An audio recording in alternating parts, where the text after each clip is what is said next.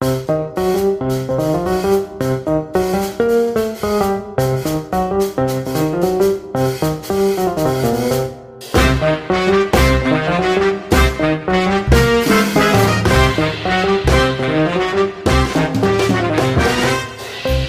然栽培農家で元エンバーマーの柴山彩子がお送りする右から左ラジオ。今宵もあなたのお耳を無駄遣い。はい始まりました。右から左ラジオ第6回なんですが先週月曜配信に戻しますと言っていて今日金曜日ですよ。もうすいません。こういう人間なんです。ってまあねいい加減はいい加減なんですけどあの言い訳なんですけどちょっとねバタバタしててあのちょっとバタバタしてててあのいろんな言い訳に使う言葉って信憑性がないかもなんですけど本当なんですよ。ありがたいことにいろんな方面から注文いただいてですね先週から確定申告もあるし畑の、ね、こう計画も立てないといけないから家に引きこもりますなんていろんなとこで言ってたんですが結局引きこもることもできず、まあ、注文をですね、えーご用意させてもらってとか、まあ畑の片付けもねちょっとその続きでやっちゃったりとかしてなかなかあの家にこもって何かをするっていうことでなくずっと動いてるような状態で。で先あごめんなさい。先日そうですね。先日の水曜日一昨日か。一昨日イベント出店だったんでその準備もあってもうわーわーっと月曜配信しようかなと思ったんですけどちょっとねイベントの準備で間に合わなくてだらだらと来てしまい今日になってしまいました。はい。こういうこともあります。ですがあの なんていうのかな必ずこうじゃないといけないって言って苦しくなっていくよりかはですねあのもうあごめんなさい今週ちょっとこんなになっちゃったとか例えばもう来週う今週はお休みするかもとかでもうずっと長く続けていければいいかなとは思ってるんですいませんがゆるくお付き合いいただけたら嬉しいです。はいということで昨日今日とやっと家にこもることができてあの昨日めちゃ昨日も今日もめちゃくちゃ風が強かったんですよね。昨日の朝かな？昨日の夜？ん？いつだ？昨日の、うん、日中もそうだけどもう家壊れるかと思うぐらいすごい風だったですね本庄付近はね。いやーびっくりしました。うん。あの朝起きて昨日か昨日も今日もだけど朝起きてちょっと慌てて畑を見に行きましたね。いろんなものがこう資材がねトンネルとか作ってる資材が飛ばされちゃってたらもう違う畑とかに行っちゃってたら迷惑かけちゃうんでまあ幸いそれはなかったんですけどうんでまあ何もできないんで風が強いとやっと家にこもって畑の計画を立ててたんですけどうん今年ね3年目に入るんです。もう3年目に入ったとこなんですけどだから畑で何かをつ、まあ、同じ品目を作るのは3回目になるんですね。今まで2回作って3回目になるんですけど3年目にして思うことっていうのが昨日今日で計画を立てながら思ったことがあってあの結構ね品目を削りました。うん。あの1年目はやっぱりあれもこれもってすごいいろんな種類を作ろうとしてたんですけどあの手が回らないというのも一つありますし本当にあのいろんなものをつくちょっとずつ作ると結局その1品目が少ししかないんでいろんな飲食店さんとかお客さんにその品目を出せなくなっちゃう限られた量で限られた人にしか出せなくなっちゃうのでちゃんとまとまった量を作るっていうことが大事なんだなっていうのは実感したんですね。であとは同じ品目でも例えばミニトマトでも今までなんかカラフルなミニトマトを販売したいなって思って5種類とか作ってたんですよ。オレンジとか黄色とか赤とか細長いやつ細長いやつのオレンジとか作ってたんですけど結局いろんなのやっちゃうと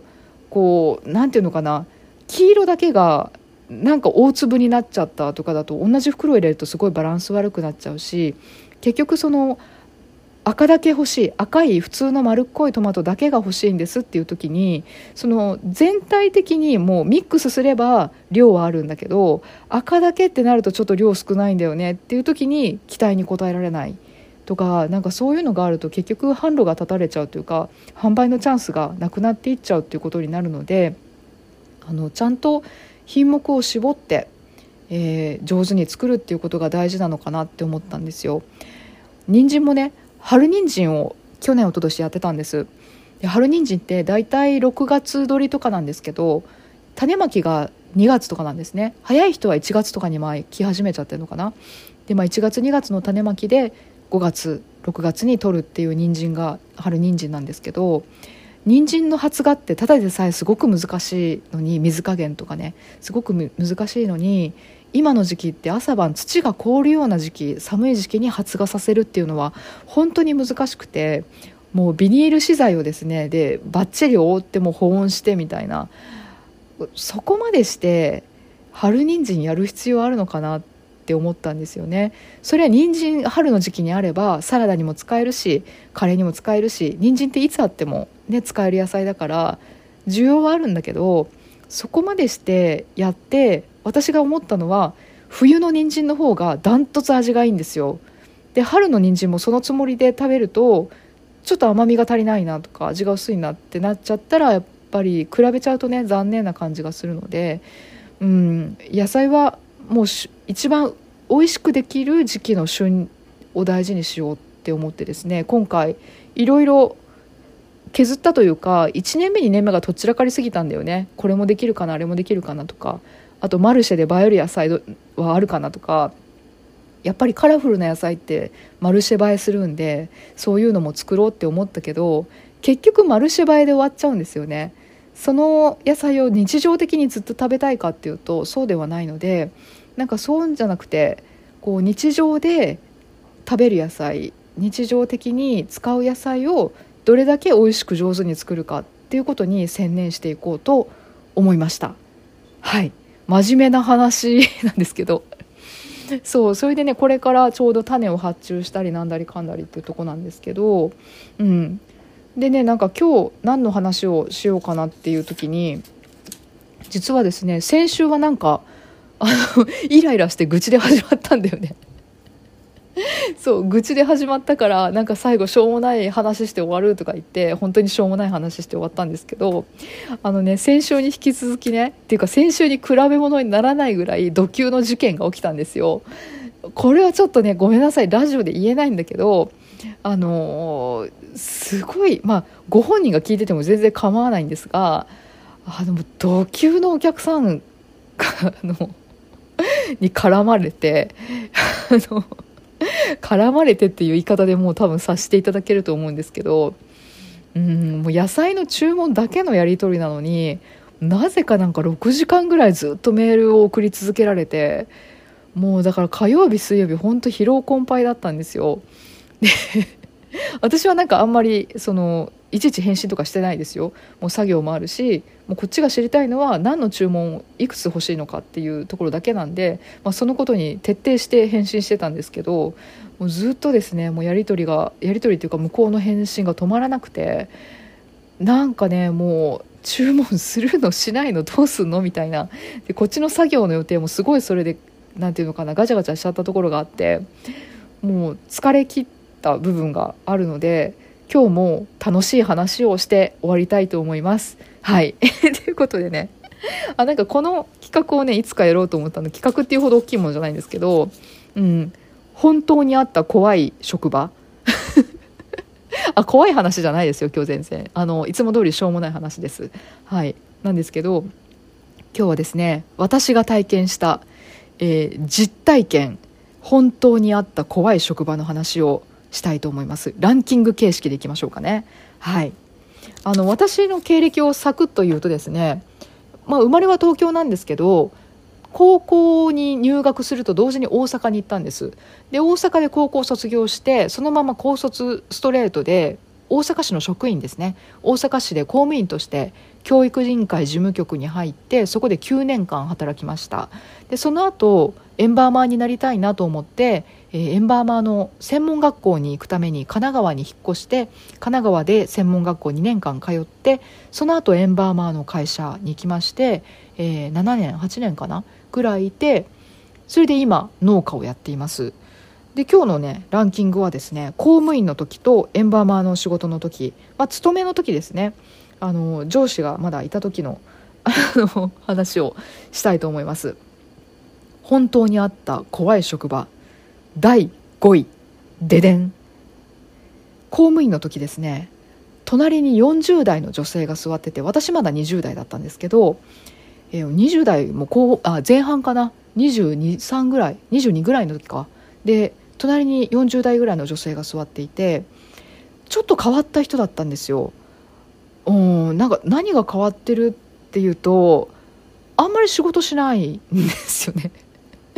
で仕事しないんですよね。ってそういう人が職場にいられることが本当に公務員だなって思うんですけどあのスクリーンセーバー担当って裏では呼ばれててあのスクリーンセーバーを眺めているのが仕事みたいな。そんなことあるかいって思うかもしれないですけどそんなことあるんですよ。ででその人がですねある日突然隣の席で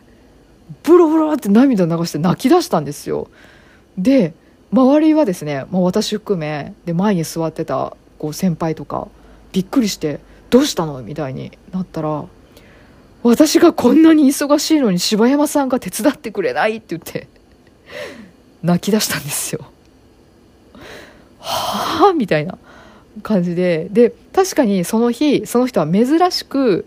仕事がちょっと多かった多いわけでもないんですよ普通ぐらい普通の人ぐらいの仕事があったんですけどだからそれでいっぱいいっぱいになっちゃったみたいで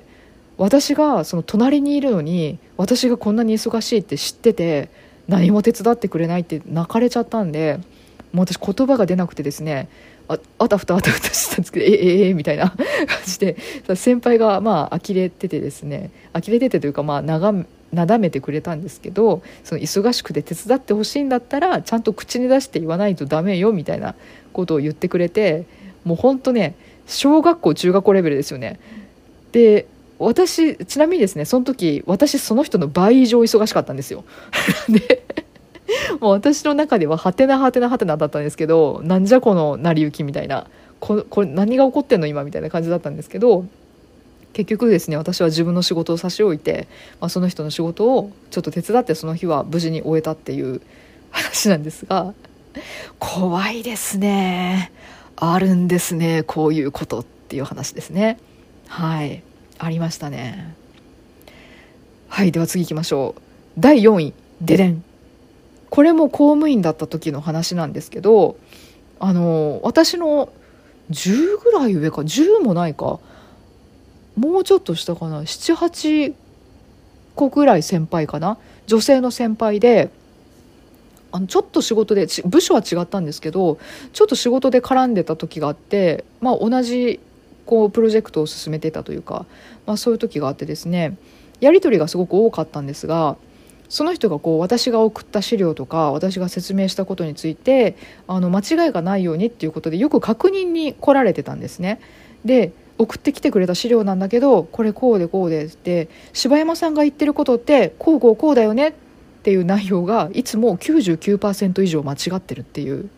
あのいやえっとそうではなくてっていうですね。もう本当に毎回毎日そのパターンがあったっていう。いやその人の頭の中どうなってんのかなと思ってね怖かったですね。これもう。本当にね99%違うんですよ。なんかむしろなんか私が間違ってるのかなみたいな。私の資料の作り方がそんなに違うのかなって不安になるぐらいああ分かった分かった。柴山さんの言ってることこうだねってその続きの内容が全く違うんですよ。いやもうこれ階段レベルですね。怖いですね。はいじゃあ次いきます。第3位ででん。これもね公務員の時の話なんですけど公務員どんだけ怖い職場やねんみたいな。これはね怖いですよ。あの私とは全然関係ない部署だったんですけど私そこに移動したこともなくてあの関わりもなかった人から聞いた話なんですけどそこの部署課長さんと係長と主査とですね役職がついてる人が3人いて3人とも男性なんですけどこの3人同じ病気にかかって同じ病院に通ってるって聞いたんですよ。でそれがですね性病でその原因になった女性が同じ部署の中の一人の女性っていう話でですね。その女性が全然容姿がいいとかじゃないんですよ。あのこれ名前出して大丈夫なのかな？あのかつてもうね亡くなったんだよね。死刑囚で木島かなえさんって分かります？あの全然すごい容姿がいいとかじゃないんだけどもう次々結婚詐欺みたいに男性をこうだ騙してなのかな？あのこう保険金かけて殺してみたいな感じのあの木島かなえさんを彷彿とさせるようなですねあのどっしりとした体型の全くこうなんかモテるっていう感じじゃなかったんですがその女性が原因となってですね課長と係長と主査が3人とも同じ病院に通って治療しているというそういう部署がありました。いやー怖いですね。これはねまあ4人とも私顔を知ってただけにあの当時はね怖いっていうか気持ち悪って思いましたけど。気持ち悪かったですね。うんこれは怖い。はい。ということであのどのぐらい怖いかは皆さんの想像にお任せするところではありますがはい。では第2位いきたいと思います。ででん。これはですねエンバーマーの会社に行ってからの話ですね。えー、エンバーマーの会社の上司が女性だったんですけどもうすっごい適当な人人っていうか、うん、ものすごい適当であのエンバーミングの世界に入る時にエンバーマーの人たちってすごい死生観をお持ちなんだろうなとかすごく尊敬できる人がたくさんいるんだろうなって思ってたんですけど業界に入ったらですね尊敬できる人は一人もいなかったっていう こんなこと言ったら皆さんの夢が壊れるかもしれないんですけど あの本当なんていうのかな、まあ、みんな明るくて楽しい人が多いんですけどあの薄いぺったい人も多くて ま、その上司もね決して頭が良さそうに見える人ではなかったんですがあの、まあ、一応ね上司であの職場を仕切ってる立場なので一生懸命こう若い子たちにこうこうこれはこうするんだよとかこういう指導はしてたわけなんですがあのエンバーマーってあエンバーマーっていう仕事を知らない人いたらごめんなさい、えっと、送り人みたいな感じなんですがちょっと違ってですね亡くなった方のお体を腐敗しないように防腐処置をしたり怪我して亡くなった方の修復の処置をしたりっていう仕事なんですがもちろん着付けとかお化粧も私たちするんですね。で中には着物を着せするっていう場合もあるんですけれどもエンバーマーの若い子たちの中には着物ってあんまり知らない子が多くて何を順番に着せるとか着物って結構こな小道具？なんて言うんだろう。グッズが多いんですよね。こう帯留めとかこう半襟とかなんかこうお太鼓とか。でそういうのの付け方が分かんないっていう子が多くてもう着物苦手みたいな人が多かったんですけどでそのそれを見かねてですねあの上司が着物の着付けについて張り紙を作ったんですね。で処置室にこうバーンと貼ってたんですけど要はあの襟のところにつける半襟というものと伊達襟というものがあって半襟っていうのは長襦袢につける襟なんです。長襦袢って普通白いイメージがあると思うんですけど結構ね柄が入って可愛いものとかがあってそれをつけると着物の下にその襟が見えて可愛いっていうやつですね。であとはですね伊達襟っていうのは半襟とは違って長襦袢の襟が見えててで着物があってその間に飾りとして挟むような襟なんですよ。で、まあ、半襟と伊達襟って見分けがちょっと難しかったりする時もあるんですがこれ間違えないでねっていう半襟と伊達襟間違えないでねっていう張り紙だったんですけど半襟と伊達巻き間違えないでくださいって書いてあったんですよ。あれ伊達巻きってあの正月に食べるやつ？ああ半襟と確かにね間違えるわけないやろっていう話ですね。あのそういうのをねもう貼った後まで気づかないっていう人だったんですよ。でも半襟と伊達巻きでね私はもうすごい笑いましたけどね。怖いですね。半襟と伊達巻き間違えないように。間違えないように。怖いなはい。本当にもう背筋がゾッとしますね。では栄えある第1位いきます。ででん。えこれエンバーマーの同じ上司の話なんですけれどもあのさっきの伊達巻きのね上司の話なんですけれどもこれね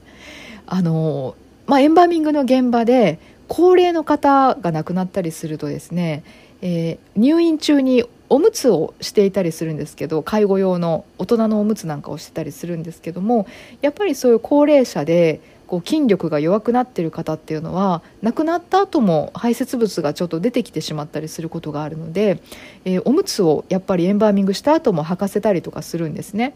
まあ、めったに出てくるっていうことはないんですけど念のためお召し物がのれあの汚れないようにっていうことでおむつ履かせたりするんですがでそれで消耗品であのおむつを発注するんですけどもある時ですね、えー、上司が各施設にですね、まあ、エンバーマーが常駐している施設がいくつかあったんですけどそこにファックスで連絡を送ってきてですね、えー、おむつの発注数を書いててでそれでですねあの手書きで下の方にですね「おつむ発注しました」って書いてあったんですよ。いや怖いですね。怖いですね。おつむ発注しました。もうね私はもう大爆笑でですねあのその時私がファックス受け取った時にあのちょうどね同期の同僚がいたんですけど「見てこれ」っつっておつむ発注しましただって、もう10個ぐらい発注しとけよとか言って悪態ついてたら、あの、同僚のですね、まあ男の人なんですけど、さすがに私が言い過ぎたと思ったのか、まあそう言ってやらないでよっていうふうに なんかすごいなだめられた 記憶がありますね。いや、おつむ発注しました。恐ろしいですね。まあね、発注できるんだったらした方がいいよっていうくらいの 感じでしたけど、いや本当あのまだまだありますけれどね怖い職場の話ということで、えー、今日は私が体験した背筋がゾクッとした職場の話をお届けいたしました。いかがでしたでしょうか？はい。もうね20分ぐらい喋ってるんですね。早いもんですね。くだらない話でよくねここまで喋れますね。はい。ということでちょっと告知だけして今日は終わりたいと思いますが、えー、まずですね階段の方ですけれどもえ、なんとなんとなんとなんですが、え、2月3日の土曜日夜9時から、え、これですね旧ツイッター X のスペースあのな知らない方もいらっしゃるかもなんですけどスペースって知らない方もって私が最近まで知らなかったから説明したいと思うだけなんですけど。あの音声でね聞けるラジオみたいな感じの機能なんですけどあの生放送なんですね。で一応後から録画とかも聞け録音とかも聞けることがあるんですけど、えー、と21時からあの階段を、えー、たくさんお持ちのマシンガンジョーさんという方とですね対談をします。このマシンガンジョーさん噂によると6000話階段持ってるっていうすごい人なんですけどあのそのマシンガンジョーさんからお声がけをいただきまして今回、えー、2月3日の21時から X のスペースで、えー、あのマシンガンジョーさんと2人でですねムクロ話というイベントというんですかね X のスペースのイベントをしたいとする予定でございます。で、えー、私とマシンガンジョーさんと会談を2話ずつ語る予定であとはフリートークですね。はい。いや階段6000話の方ですからねすごいですよね。であの著書も出されていて今度ですね明日とかなのかなの屋敷階段っていうすごく面白そうな本も出版されますのでご興味ある方はぜひぜひチェックしてみてください。私もちょっとこれ買おうかなと思っててすごく面白そうなんで。ね。えー、私は2月3日に話す2つの話も決まっております。もちろん初出し階段でえー、階段と言えるのかどうかちょっとお化け出てこないんですけれども聞いていて少し背筋が寒くなるような話だと思います。はい。であと2月10日ですね。時川ベースで埼玉階段ベースの定例の階段会を行います。本当にあの明るくて素敵なカフェなんですけれども、まあ、そこでですねあとね食べ物がすっごい美味しそうなんですよ。あの美味しそうってこの間行った時は食べれなかったんですけどなんかねリゾットとかねスープとか今回寒い時のメニューがいろいろ私も X で見てですねうわこれ全部食べたいって思うようなもうご飯も美味しい。でコーヒーとかねすごく美味しかったのでぜひ美味しいコーヒーとかお食事をしながら、えー、埼玉階段ベースの階段を聞いていただければと思います。こちら3時からですね。で予約とかはいらないです。ただあの駅から遠いのであの足がないよっていう人はですね、えー、明覚駅ですね。八高線の明覚が最寄り駅になるんですが、えー、私たち送迎できますので階段士がですね直々に送迎を行いますので、え DM とかでご連絡くださればと思います。あその当日じゃなくて事前にね事前に、え連絡くださればと思います。はい、そして2月の24日これこれがですね、えー、南浦和6時からボニパニック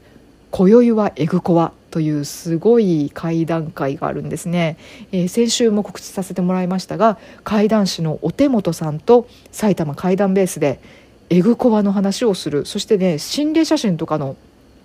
えー、考察なんかのコーナーもあるみたいなんできっと好きな方はもうたっぷり堪能できるイベントになるんじゃないかと思います。こちら、えー、ご予約はですねボニパニックさんのアカウントが X であるんですが、えー、ボニパニックさんので検索すると出てくると思います。そちらの方 DM でご予約になりますので、えー、直接連絡をお願いいたします。もう本当にご予約お待ちしてます。私もですねエグコアの話を1話用意してます。はい。っていうところで階段はそのぐらいであとお野菜の方の告知もさせてください、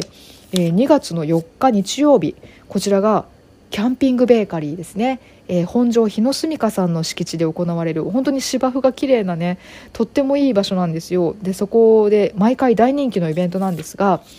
えー、今回本の交換会とかもあります、えー、皆さんがね本を持ち寄ってもう本ってねその人のこう思いが分かるようなもう人柄が分かるようなもう名刺みたいなもんですからね。誰がどんな本を持ってくるのかとかもこう興味を持って見ていただけたらと思うんですが、えー、そこ今ね野菜があんまりないので人参と白菜が中心になるんですがあとね安納芋出そうと思ってます、えー、安納芋とシルクスイートシルクスイートちょっともう形が悪いのしかないんですけど、えー、破格でですね。安納芋って、えー、通常ですねネットとかだと1キロ1000円以上するんですけどうちはですねもうマルシェは700円キロ700円とかで出そうかなって思ってます、えー、甘くてとっても美味しいんでぜひぜひ、えー、お目当てにしていただければなと思います。はいそれでですね2月の18日もイベントが本場で決まってるんですがえー、第3日曜日かな、えー、これはねちょっとまだオープンになってないのでオープンになってから詳しくお伝えしますが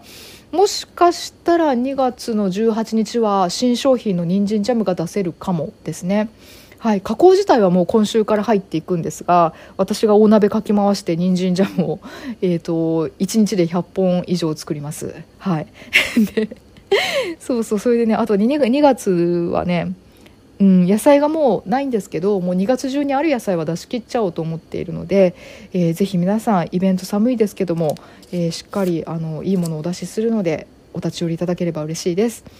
はいというわけで今週はこのぐらいですねなんだかんだと金曜日になってしまいましたが来週は月曜日に戻したいとか言いながらもうだって3日後だもんね。金土日月だもんね。あの徐々に月曜に戻していきたいと思います。ぐらいの方がねなんかボンボンって更新するよりだから来週は来週が水曜日で再来週が火曜日ででその次がまた月曜に戻っていくみたいな。まあ分かんないですけどちょっと作業都合とかで今週みたいにダダって遅れたりとか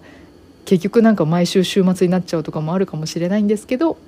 まあ、長い目で